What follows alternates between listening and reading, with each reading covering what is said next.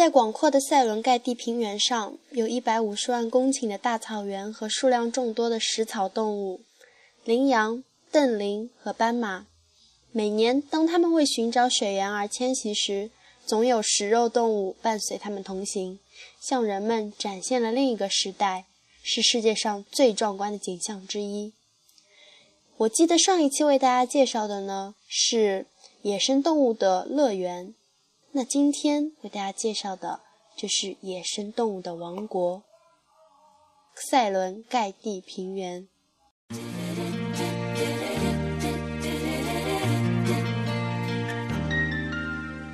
长久以来，非洲在我们心目中一直是一个遥远而神秘的地方。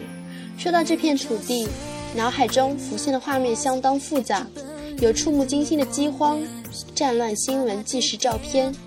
有美国国家地理杂志特别偏好的非洲主题封面照片，当然还有伏在山顶的猎豹。这片土地绝不是一个人、一本书、一部电影就能够完全展现的。但是不管从何种角度介绍非洲大地，总是离不开野生动物。塞伦盖蒂平原位于非洲东部赤道以南，北与肯尼亚和乌干达交界。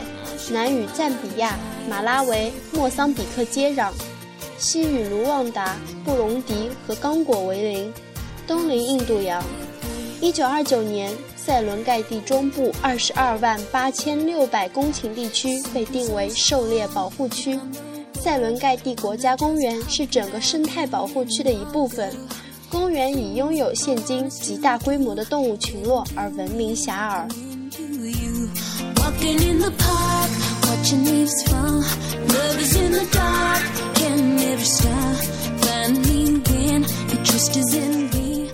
塞伦盖蒂是野生动物的王国，这些动物群落在季节性的水源地和草场之间来回迁移。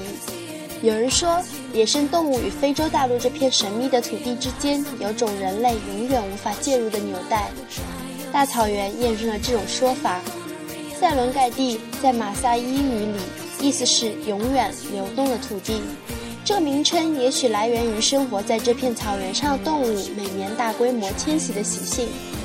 每到七八月，草原上成千上万的动物居民便由塞伦盖蒂草原西部迁移到北部水草丰美的地方，十月则南下准备产子，然后再折回到草原西部，年年如此。无论路上会遇到什么恶劣的天气和环境，无论路上有多少天敌在伺机吞噬它们的幼崽，它们迁徙的时间和路线像时钟般准确，如地球自转般无法变更。这片草原中的动物已经将每年的千里迁徙划入了本能之中。它们为什么迁徙？为什么总是走同样的路线？他们怎么把这些迁徙的知识传给族群中的幼崽？科学家们试图了解其中的奥秘，但你若不是一匹角马，又怎能知道迁徙对他们究竟意味着什么呢？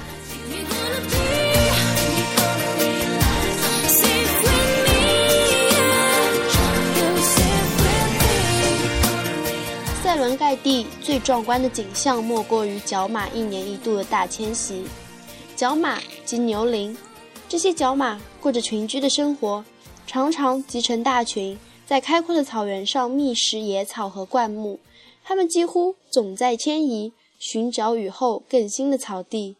每年的六月份，当塞伦盖蒂平原牧草稀疏、河流干涸时，角马便聚集在一起，汇成浩浩荡荡的大军，开始向草原北部和西北部的湿润草原进发。这段行程大约有一百六十公里，历时四天左右。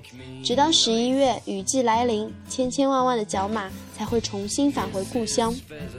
每年同角马一起迁徙的还有斑马，它们排成数十个方阵，速度由慢到快，然后飞奔前进。所到之处，黄尘滚滚，轰声隆隆，场面蔚为壮观。那些队伍中的老弱病残者。通常就成为了狮子、豺狼和猎狗的美食。但是草原的流动不会因为任何一个人而停止，这就是生命的本质啊！一匹马最美的时刻是没有任何骑手驾驭，没有任何龙头束缚，是在自由奔驰的那一瞬间。生命的魅力在这些不断前进的动物身上展露无遗。也许唯一能够多少介入塞伦盖蒂这片神奇的自然世界的人类，就是当地土著居民马萨伊人啦。不过他们在外人眼里看来是那么奇异的一族。他们居住在用牛粪建造的房子里，穿着特色的马萨伊民族服装。尤其让人惊讶的是，他们的耳朵上装满了各种饰物，甚至连鼻子上也挂满了饰品。他们同样是我们无法了解的一群人。十九世纪，塞伦盖蒂和马萨伊马拉的开阔草原一直没有遭受蛇蝇的侵害，畜牧业主在这里大量放牧。十九世纪八十年代，一场瘟疫造成野生动物和家畜的大量死亡，导致许多人放弃该地，远走他乡。公园的东部。原先都是马赛牧区的一部分，野生动物和家庭驯养的动物共同分享这里的自然资源。马赛人是东非最大的游牧部族，他们的文化习俗禁止使用野生动物。